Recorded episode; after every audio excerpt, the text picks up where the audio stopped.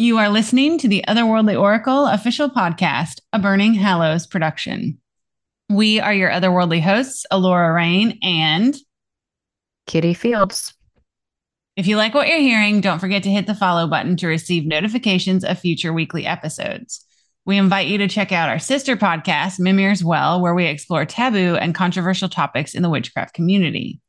And please pay a visit to my website, alorarain.com, to grab a tarot reading, numerology, or soul origin profile. We also highly appreciate reviews and ratings on our podcasts. Every review makes our show more accessible to other oracles out there. And now on to the show gods, fairies, elves, ancestors. The deeper we go into our pagan history, the more we see a blurring of the lines between the spirits. In fact, many of the sagas, legends, and lore point to the idea that our pagan gods and the beings we call fairies and elves might have once been living, breathing human beings, and therefore our ancestors. This is a theory that Kitty has been exploring for some years now. And now it's time to follow us down the misty path of the ancestors, where we'll meet gods like Odin, Freyr, and Aine, and respectfully enter the mounds of the elves, if they allow us, that is.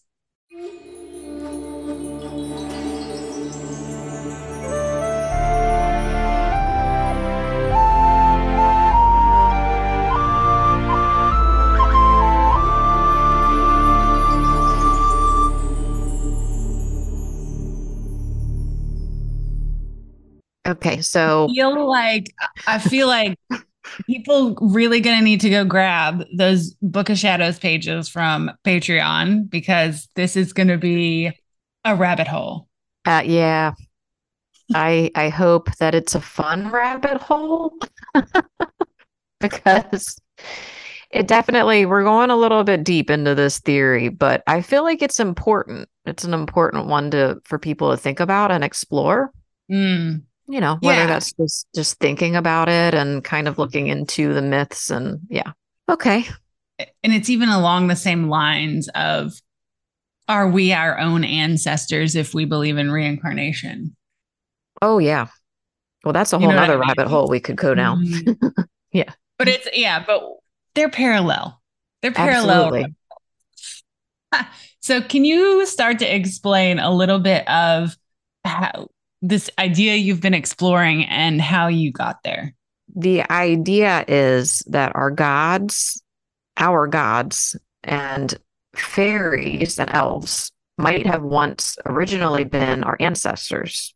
Basically, I've been thinking about this for a while. I say I've recently been exploring the idea, but it's been like a few years now. It's the concept that our labels for the gods and other spirit races like the Fae stems from a deep seated belief in our ancestors and ancestor worship originally. Hmm. We're talking about going back thousands and thousands of years, not just, you know, a thousand years or five centuries ago. Essentially, that many of our gods and what we know today as fairies, what, what in our minds we're going, oh, it's a pixie, it's an elf, it's a this, it's a that, might have actually that those spirits might have actually been living, breathing human beings like us at one time. Hmm. I know it's crazy. And and the see see the thing is is that those those concepts are so solidified in our mind. This is a god, this is a fairy, this is an ancestor. But the the the idea is when you start to look deeply into the Celtic and Germanic traditions, particularly because these are the ones that I've studied, the lines between the spirits, the labels for them, it's it's blurry at best. Hmm. So you'd think the more that you'd read and research, the clearer these beings would become. This is a fairy. This is a god. This is an ancestor. But in fact, the more you read and research, it becomes more complex and muddy. So you go, wait a second. I thought this was a fairy. Now you're saying this fairy was a real human being, but somehow became an elf later on. So I know it sounds crazy. Y'all are like, this woman is mad. She's mad, I tell you. No, I, no, I don't. As I'm listening to you talk about this, I don't think that you're crazy. I think it's actually not far fetched when we think about polytheism and pantheons of deities and how they cross over from culture right. to culture, right? Mm-hmm. We have that concept. So why not entertain something similar but different? I don't think that that's, you know, completely left field. Thank you. I appreciate that. So, yeah, if we essentially, if we strip away the titles and the words that we've applied to these different beings, do they, if we strip all that away, do they come closer to being the same thing or not? That's the question that we're mm. exploring today. Yes. And especially because when you get into genealogy and ancestral history, tracing, all mm-hmm. that stuff. Right. I know you personally have been able to, and I personally have been able to trace our lineage back to a particular deity. deity. Yes. Right. So what's, and, yep. What, but how do I put this? Uh, in my family in particular, or my ancestral ancestral lineage, it's actually a love story where one of my ancestors was a follower of a particular druid who had a love affair with Breed. Yeah. So why couldn't they be human beings? Exactly. Giving you some confirmation that that's not hard to believe. I guess for my mind. Well, I'm glad. And and a good example of this is actually Odin himself, the big man. The big man, Santa Claus. No, no, I'm just kidding. Well, I mean, they do a line, but okay. Well, for another show. That's another episode. yeah.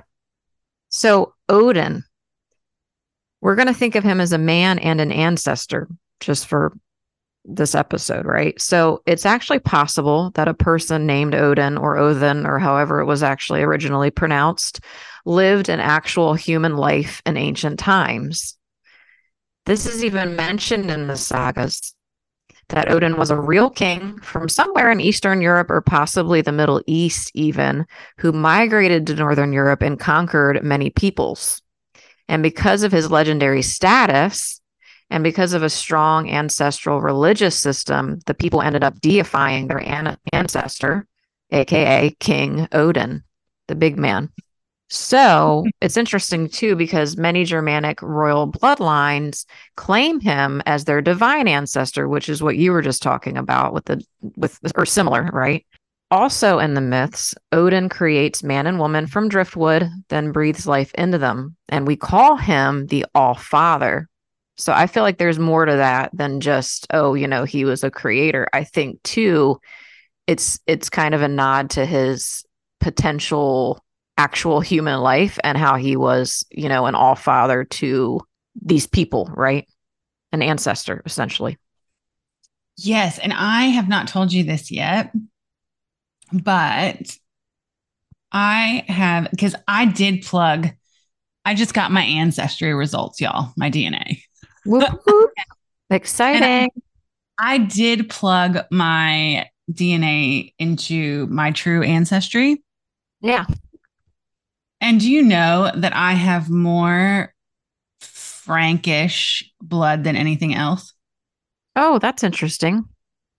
And I have more, and between my brother and I, because he's had his DNA done as well. Mm-hmm. And between the two of us, I have far more Germanic blood than he does. Oh, interesting. Yeah, it's very interesting because that's cool. Uh, yeah. But, anyways, yes. And now that you're telling me that uh Germanic royal bloodlines, this makes me want to research it further. Yeah. You know what's funny too is I always felt like I was going to come up with a lot more Celtic mm. blood and and and my true ancestry, but mine is actually all mainly of Germanic um, people too. Like uh, my top one is actually Danish Viking, which I was like, what? That's awesome. That, that's like my second one. Yeah. So I feel like you and I, we're going to have to compare all that. I know course. we are. You know, we have common ancestors. Okay. We already established this. All right. Our people come from the same part of Scotland, too. So that's crazy. Let's swing it back around to Odin, though, right? Okay, let's do that. I just wanted to read this part from the Yngling Saga, not the beer, the saga, verse 2. The country east of the Tanaquisl in Asia was called Asia Land or Asiaheim. And the chief city in that land was called Asgard. And I'm probably pronouncing all these things off, right? Yeah, this is interesting. In that city was a chief called Odin, and it was a great place for sacrifice. Odin was a great and very far traveled warrior who conquered many kingdoms, and so successful was he that in every battle the victory was on his side. It was the belief of his people that victory belonged to him in every battle. It was his custom when he Mm. sent men into battle that he first laid his hand upon their heads and called down a blessing upon them, and then they believed their undertaking would be successful. His people also were accustomed, whenever they fell into danger by land or sea, to call upon his name, and they thought that always they got comfort and aid by it, for where he was, they thought help was near. Where is this place here that we're talking about? That's what I want to know. Right. Yeah. Have you Isn't that it? researched it?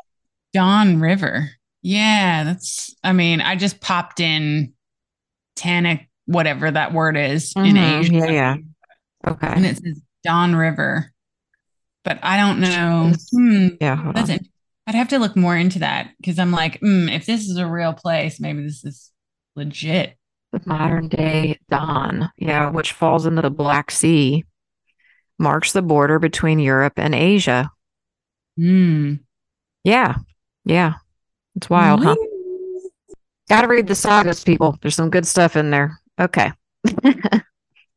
They're just hard to understand. I know. I know. I know. You kind of gotta like comb through it slowly. Like read a little bit, then le- put it down, then come back a couple months later, you know? Read a little bit, put it down. All right. So another god who is also referred to as an ancestor is Frey. He's also considered an elf to a degree in Norse mythology. So he's a great representation of how the lines are blurred between the gods' ancestors and the elven beings. He's considered an ancestor to the Ynglings, a royal bloodline of old Sweden similar to how you know Odin is an ancestor to the Danes and some other people. Frey is considered the ancestor to the Swedes. So, in addition, the Eddas written by Sturluson in the 12th century depict Frey as a god and as a king of elf home. Hmm. And one of our favorite writers, Linda Raedisch, we've talked about her before. She Yes. explores the idea of Frey as an earthly god and an elf, being even older than the worship of Odin and arising from the Nordic Bronze Age. Hmm. And so then when the Aesir, the sky gods, sort of took over as the main Norse pantheon, Odin and Thor grew in popularity, washing out some of the older earthly gods. Yet Frey's veneration still continued, and we have evidence of this at the Temple of Uppsala in Sweden, because mm-hmm. apparently he was still being worshipped there during the Christianization of Scandinavia. So his name has stayed pretty much just as powerful as Odin and Thor.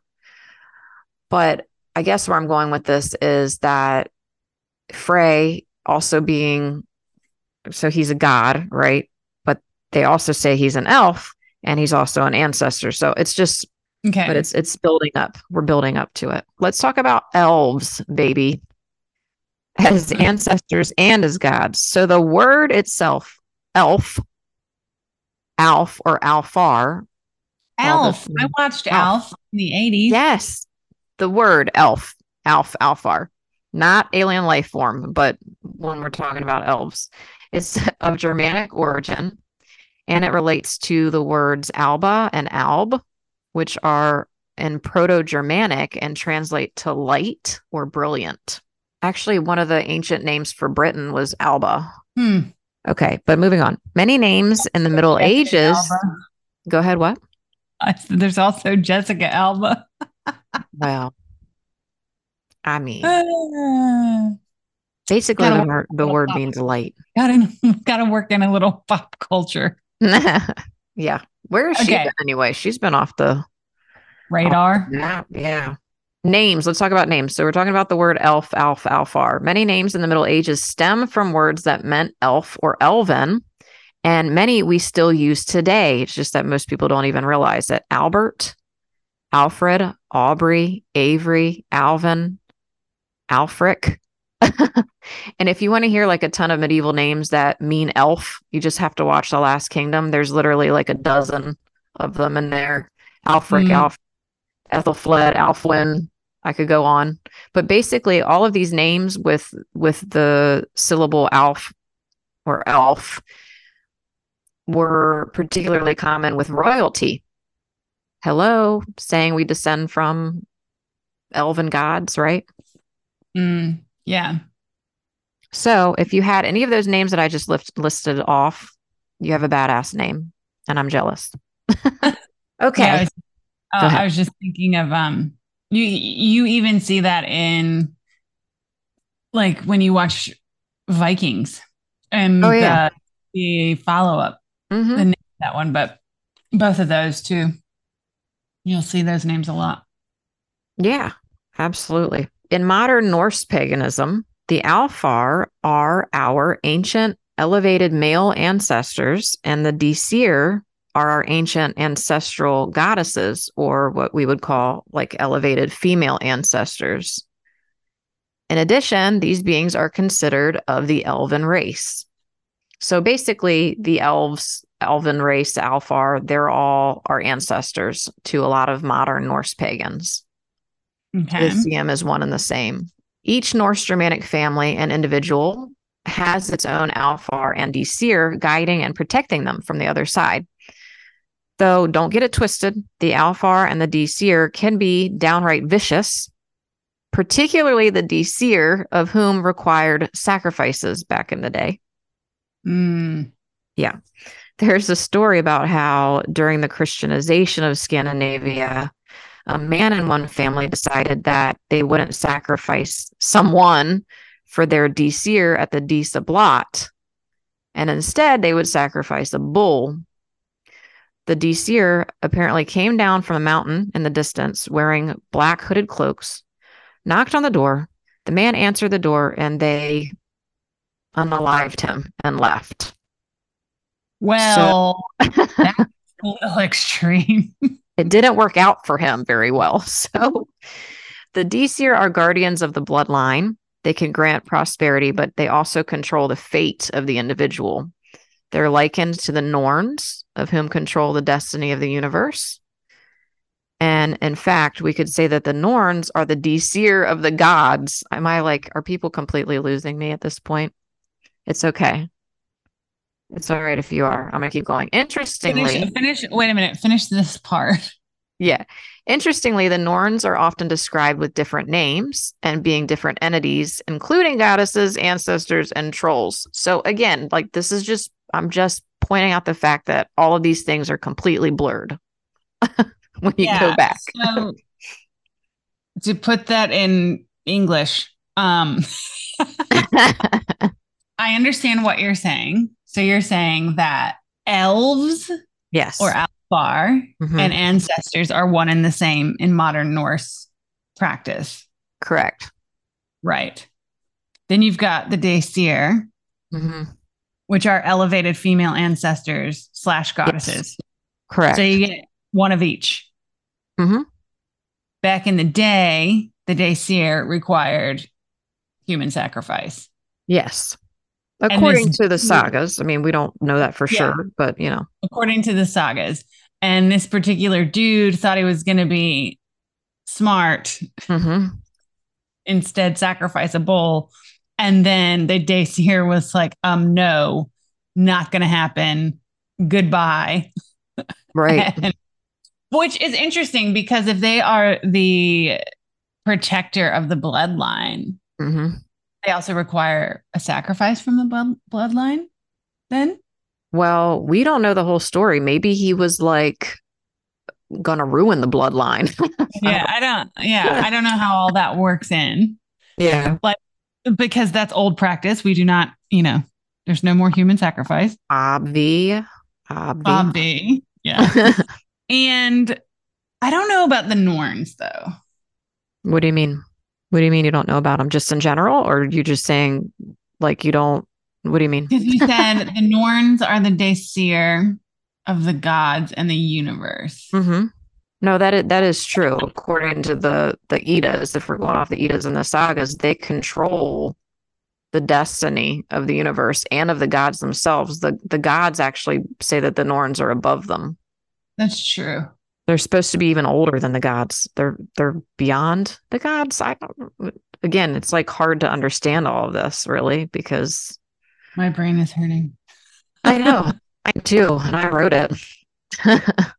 So the Yeah. next thing you have on this list says sitting out, and then in italics it says utiseta. mm-hmm. So what is Yeah, so- that? This is a practice in Norse tradition where an individual would seek guidance or visions by sitting out on top of a mound, often a burial mound of an ancestor. Hmm. And it's also mentioned as seeking guidance from the Alfar, of course, and or the gods. Mm, that's interesting. Right. So, to quote Linda Raedisch in her brilliant book, The Old Magic of Christmas, which I will be reading again this year, the ancient Scandinavians regarded the Alfar as a distinct class of beings, though there's some fluidity among the bloodlines of elves, gods, Norns, and even humans. So, she also goes on to say if the elves resemble us, it's because they are us, or rather, they were. The human who stumbles upon a procession of elves or an impromptu elvish feast is often startled to recognize someone he knows among them, someone who has passed away either recently or years before. The elves, then, are the dead, not the quietly resting dead, but those who, for whatever reason, have taken up new lives on the other side of the veil and at times might come strolling back through it. Have you ever seen Darby O'Gill and the Little People? No, but I feel like you've talked about that before, and I probably should watch it. You should watch it. It's yeah, it has bands, list. it has leprechauns. That's awesome. But Okay. that makes me think of this whole are the dead not the quietly resting dead, but those who, for whatever reason, have taken up new lives on the other side of the veil. Yeah. It's Hmm. thought, I do soul origin profiling. This Mhm. makes sense to me. This is not far oh, I love that. Oh, I love that. Ooh, yay. You know what I mean? Oh, of course you would you would know. Yeah. Yeah. This is just a different. How do I put this? Uh, this is a different quilt. hmm but it doesn't mean that I think that you can I think that it's possible hmm that all of this is, you know, that you're right about all of this. Does it make one any less than the others or does it make one any more credible than the others? No, because I still think Yeah. When you're in a position like let's say you've taken up you've decided to take up a new life on the other side as Elvin hmm I still think that that is separate from when you serve as an ancestor. Does that make sense? Yeah. Yeah. I don't necessarily like, I know that you're saying that it's all one and the same. I'm saying I agree with you to a certain point, but I also feel like there's distinction there. Oh yeah.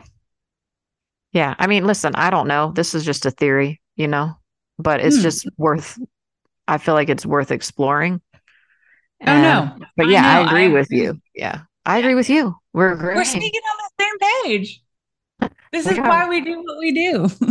Yeah. Yeah. okay. Alfa blot. Okay. So, firstly, I've written an entire, firstly, is that a word? First, I've written an entire blog post on the Alfa Blot, its origins, and how to celebrate it on Otherworldly Oracle. There's also one on the Disa Blot if you're interested. I'll be linking to those articles in the text box, info box. Alfa Blot is essentially the elven blot or sacrifice, often taking place during the winter nights, or what would be the end of autumn leading up to the solstice. This was practiced in Sweden, we know for sure. And the Disa blot is the Disir blot or sacrifice, which also takes place during the winter nights. And there is another, actually, another Disa blot called the Disting that occurs in February too. So they're two different holidays, whatever you want to call them. Two different sacrificial Sacred days. Yes. Um, but basically, both of those are honoring your elven ancestors and your Disir ancestors. Okay, so while we're here, Mm-hmm. since we no longer practice human sacrifice, what entails an alfa blot or a desir blot? Just give an example. Like, is it set? Are Yeah. you sacrificing a practice of your own, something you love, or is it more? I um, mean, it depends.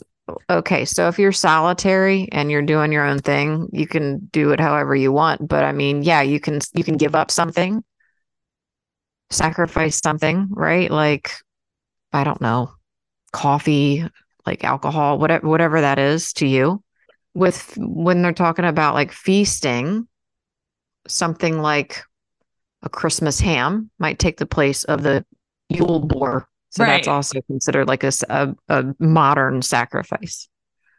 Well, the other question I have as well, because these are both sacrificial holidays, is there a difference between the two? Like, would you sacrifice something different for Alfa Blot than Desir Blot? Like, a, or does it matter? Or do you know? I I would think that it would be different because on if you're following the sort of more modern idea or what we believe is Alfar versus Disir, Alfar is more of a ancient male energy, masculine energy, whereas the Disir were considered like maternal ancestors. So Right. I mean, you might want to differentiate, I would think. But again, I think it's a personal practice. So Right. that would be up to the individual. I just didn't know if the spirits had a preference. You know what I mean? Because, for example, uh, in our last episode where we talked about Hecate, there are definitely things that she prefers for offering. So I didn't know if there was a different, you know, if there was absolute Mm, between Alfa Blot and Dis, uh, Disa Blot in that regard. If no, it, there's nothing that's clear about that. Like as far as Gotcha. tradition goes, if if you are a part of a group of Norse pagans, they might do it a certain way, but I like to stay solitary for many reasons. And so, you know, like I'm sure kind of like how covens have their own traditions, right? That they've developed. I'm sure maybe you could find something like that if you were in a Norse group. But as far as like what we know, we know Hecate likes garlic and you know, she works with henbane and like all these different things. But no, we don't know for sure about the Alfar versus the Disir. Got yeah. Okay, so now that we've talked extensively about elves, let's go and talk about fairies and ancestors in the Celtic world. there's a lot of similarities between Celtic and Norse gods as well as their traditions in general, right? So I don't really feel that it's surprising that in the Celtic world or Celtic lands, they also claim gods and fairies as their ancestors as well. Mm, And one of the things that kind of stuck out to me when I was researching all of this, we talked about how the Norse and Germanic people did the utiseta, which is like sitting out on a tomb or a mound um, Right. in order to receive a message or a vision from either the Alfar or their ancestors right. hmm we have a similar concept or ritual in the Celtic lands as well. So, Thing, yeah. but not So, surprising. what's that? I said interesting, but not surprising. Right, exactly. There's actually a story in Scottish lore about how they would sit out at night as well, but they would cover themselves in the s- skin or the hide of a particular animal too. Mm, And um usually this was also on a mound or near a tomb of some kind. I always picture like Newgrange or something like that, you know, in my head, but I don't know if that's actually happened, but that's kind of what I picture. um, that'd be a pretty cool place to, I feel like, sit out all night and see what kind of visions you get, right? Yeah. And I also feel like lack of sleep would just induce, like, you wouldn't even need any extra help to induce visions staying up all night. Of course. And like, just think about the, I feel like the tricks your eyes play on you, like when you're out in the dark anyway. Mm. So there's probably yes. a lot of that. Yes, for sure. Yeah. And so, similar to how the Norse had their mounds and then the ancestors were inside, and also that was also where you could meet the Alfar. It's interesting to note that in most and a lot of Celtic lore, the fairies and also the Tuatha, which were the the family of gods, were mm. also said to be living in mounds, or you could access their world through a mound. Right. Yes. There's and there's lots of, I mean, like Aine has her own mound. Like eh, eh, all I pretty sure all of the Celtic deities had their own mounds. Yep, they do. And actually, I'm about to talk about there's a hill in Galway or mound, whatever you want to call it, mm-hmm. called Knockma Hill. And it's actually notably an ancient world site. And scholars and archaeologists in Ireland actually claim that it's just as important to world history as Stonehenge or even Newgrange, but mm. it's just not yet as widely recognized, which is pretty cool. I got to go there, so I'm really excited about this part. Yeah, I was gonna say that's what I was gonna ask you. I was gonna say, did you get to go there when you went to Ireland? I did, and it was the last real big part of our trip, and I am so glad we did it because it was the best part. It was amazing. So, this is a hill that's been used for thousands of years, longer than the pyramids in Egypt were built right before that, as a ceremonial mm. burial ground. Mm. Where it mm. gets interesting is that, in addition to being a burial place for the dead, later on in the Celtic lore, it also became a place of the Fae or the good folk. So, specifically, the elven king Finvara, who they also call the king of the dead, makes his home in this hill. Mm. Yeah, King Finvara is well known to have liked the ladies, human ladies, as his lovers, and he mm-hmm. even tries stealing a local one and one of the local myths. So this is kind of where we also see the idea of like fae and elves as ancestors in that they right. interbred with humans. Right, right. Yeah.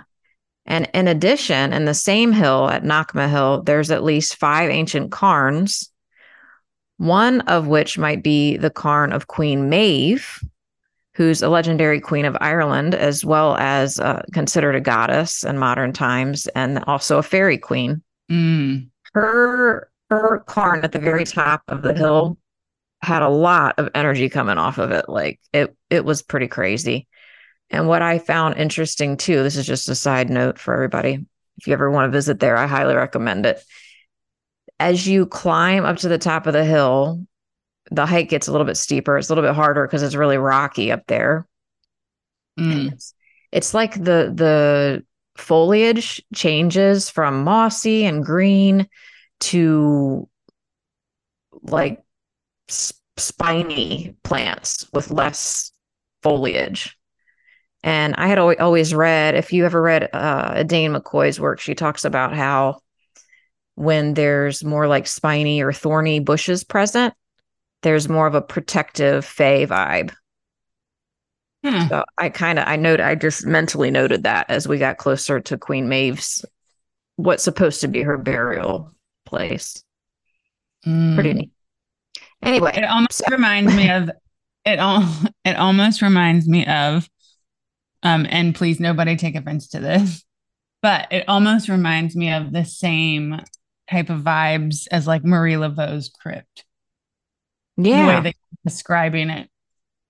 Oh, cool. Okay. I've never actually heard anyone describe like the energy there and I've never gotten to visit it. So that's interesting. I have not visited it, but my mother has. And she and she is not she is 100% Catholic. But she will tell you that you can feel the energy coming off of Marie Laveau's crypt. Interesting. Yeah. Like in recent years, they've they've closed it off because of so much vandalism and stuff. I did read that. Yeah. But she said even though you can't like walk up to it anymore, like just walking by where it is, you like know. Yeah. Yeah. It's hard to explain the feeling that I got on this hill in particular. And I say it's a hill. It's really in my terms it's a mountain, but they call it a hill there, but it's it's gorgeous. You can literally I, just felt like you could literally see the energy coming up off of the hill and off the trees physically. Mm. Yeah. It's an amazing place. So I highly recommend if you go to Ireland, if anybody lives in Ireland you haven't been to the to Knockma Hill and Galway, you really need to go. It's like when it's really, really hot out right? And yes. you can see the heat from the yes, concrete. Exactly. Yeah, yeah, yeah. That's exactly what it was. Yep. Like vapors like coming up off the ground. And it wasn't hot. it was cold. I got you. I got you. Yeah, pretty awesome. I know what you're talking about. pretty awesome. Yeah, definitely visit there. Okay, so moving on though. Also, I wanted to bring up the fact that the other world, the Celtic other world, it's called Tir na nOg, and there's a bunch of other different names for it that we'll get into. But basically, it's a land where the fairies live, right? Mm. But it's also considered the afterlife in a lot of Irish lore over the years. Mm. So interesting. Mm. Yeah, yeah. So yeah, so the old stories used to say that when people died, their souls would go to the Celtic otherworld. So Tir na nOg, being one example, translates to the land of youth and is featured famously in the tales of I'm gonna butcher these names. Is that Oisin? Oisin, sure, and Niamh. Okay, That's thank that, you. Yeah, that is definitely Niamh. Okay, there. Are, um, there are other names for this place, this otherworldly place, including Mag Mell, which means the plain of delight, and Emain Ablach is the Isle of Apple Trees. Hmm. Yeah. So the Tuatha De Danann live in Tir na nOg in some of these tales, and they're featured in a lot of the myths called the Imram or the Imrama, which are voyage tales. Hmm. There's basically these heroes in these voyage tales. They take a trip across the sea. Sometimes they go down under the water. Sometimes they have to go through a mist in order to reach this Celtic otherworld. But there, they're always meeting otherworldly creatures, including the Tuatha, um, which are the gods as well as their ancestors and other fairy type creatures. Um, okay, I'm going to stop you there for a second because you know I like slipping in some pop culture. um, have you seen Carnival Row? It is on my to be watched list, and I've yet to get to it. Okay. Well, what I was going to say is for those who haven't watched it, I'm not going to ruin it for you, but it do, it starts out in Tir na nOg, and there's this whole war that's going mm-hmm. on, and right. essentially the the show follows the exiled fae and creatures from Tir na nOg who are now in the real world. If that makes yeah. sense. Mm-hmm. Yeah. Um, in Ireland, so it's and it's slow burn though it's slow burn because you'll get like the first couple of episodes, you'll be like, oh my God, this is so slow. But then by episode three, you're hooked. Yeah. I mean, I sometimes like slow burns. I'm watching um Midnight Mass. Have you watched that yet? No, I haven't seen that yet. I'm on like episode three, and it's kind of like a slow, creepy burn, but it's got me hooked enough that I'm like, what's gonna happen? Anyway, has nothing to do with this episode, but okay, Manannan mac Lir. He's the ruler of Tir na nOg, and he's a sea god of Celtic lore, if y'all aren't aware of that. And he's also said to be the first ancestor of the human race and also a king of the dead. How many kings of the dead do we do we need? Well, apparently there's multiple kingdoms, so I guess quite a few. I don't know. okay. In addition, Fairy queens. Yes. So we talked about how, you know, Odin and Freyr are a couple of the Norse Germanic gods that are considered ancestors. In Ireland hmm. and in Celtic lore, there's also, or Celtic tradition rather, there's also Celtic fairy queens and goddesses and heroes that are considered ancestors. The ancient families, they're also referred to as septs, S E P T S, and clans of Celtic Irish folk, basically, they claim descent from a couple different. It's pretty much everybody. Yeah, they claim descent from pretty much all the gods.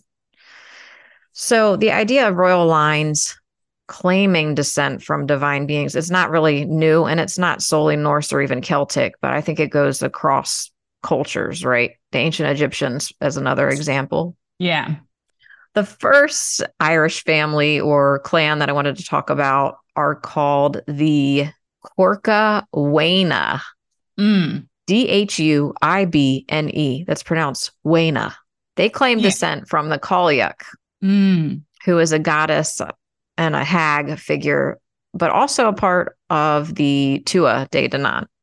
Interesting. hmm And then we have another clan of Irish people called the Dál gCais, who were originally the Deisi people. They claim descent from Fleash, who was a goddess as well as a fairy queen in later lore. Mm. Lugh is another Celtic god who's also a part of the Tuatha. And multiple Irish clans claim Lugh as their god and ancestor. If your ancestors were part of the Eoganachta, E Okay. O G A N A C H T A. I'm going to put all these down in the info box so that everyone can actually read the real words. anyway, if your ancestors are part of this group, then Lugh would be your divine ancestor. The connection here, though, lies in a king who is named after Lugh. And also, the, these Irish clans claim descent from Cuchulainn, who was a legendary hero and he, he was actually claimed that he was the son of Lugh. So there's kind of like a well, you know, our Hmm. ancestor was this legendary hero, but his father was a god, so we still descend from a god. Yeah, that's kind of like Amun Ra and Ra. You know what I mean? Like, yeah, absolutely. yeah, yeah, yeah. The Barishi Sept claims descent from the goddess Bríd. Mm, that's interesting. Mm-hmm. Huh. And there's like a bunch more. There's there's a lot that claim descent from Ananan. There's some that claim descent from Danu, Macha, which if you know about the Morrígan, Macha was one of the whatever aspect. Incarnations, Yes, faces. exactly. So I could go on and on with all the different clans and the divine ancestors that they claim, but we would literally be here all night. So I'm not going to. But I will link to my blog posts that go into all of the god- gods and goddesses and fairy queens and some of the names that are connected to them. Mm. I will say Sure. this I wasn't able to put every single Irish name under every single god and goddess because it could probably fill a book. Yeah, that's that's just too much. Yeah. But I think that if you know your familial, your ancestral Irish surname specifically, you can track down the original clan that they claim descent from and then figure out which god or goddess that you can claim as your divine ancestor, which is fun. Yeah, yeah. Because the like when you trace back your Celtic Irish heritage, Mhm. find out that there's really like a handful of clans Mhm. at that point. Correct. Like it gets smaller and smaller. Yeah. Which always blows my mind when you think about a family tree and how it gets so big and then it goes back small, you know? hmm I don't know why. Sometimes I can't wrap my head around that. Yeah. And it's kind of interesting too, because if you think about it, we're going that way now. Like there was a time where our family trees were so got so big and exploded, right? hmm Nowadays, with the birth rates and things like that, our trees are getting more narrow Ooh. Mm. because we're not having as many kids True. and grandkids. And, You're right. Yeah.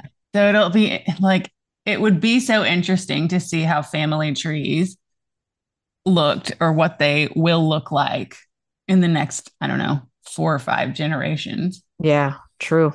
But True. sadly, I They'll be looking like Charlie that. Brown's Christmas tree. Ah, that's funny. okay, what do you think? Did I? I feel like I pre- presented enough evidence Yeah, I think I think you did a great job. thought, maybe on the question. Definitely. And the whole when you started talking about how Tir na Nog was also the Celtic otherworld, Mhm, right? It's also the land of the Fae. mhm. Again, with my work, makes so much sense. Awesome. I love Right. that. because again if you have had an elemental existence right you could have been in a nog Yeah, absolutely. there you go I like it when my crazy theories actually aren't crazy and they resonate with somebody. all right well would you like to wrap this one up Thank you for joining us. And if you would like to check out the links for this episode, I'm going to put them in the info box. And please tune in next week for another episode. And remember, whether you're in the land of the Fae or the land of the ancestors, stay otherworldly.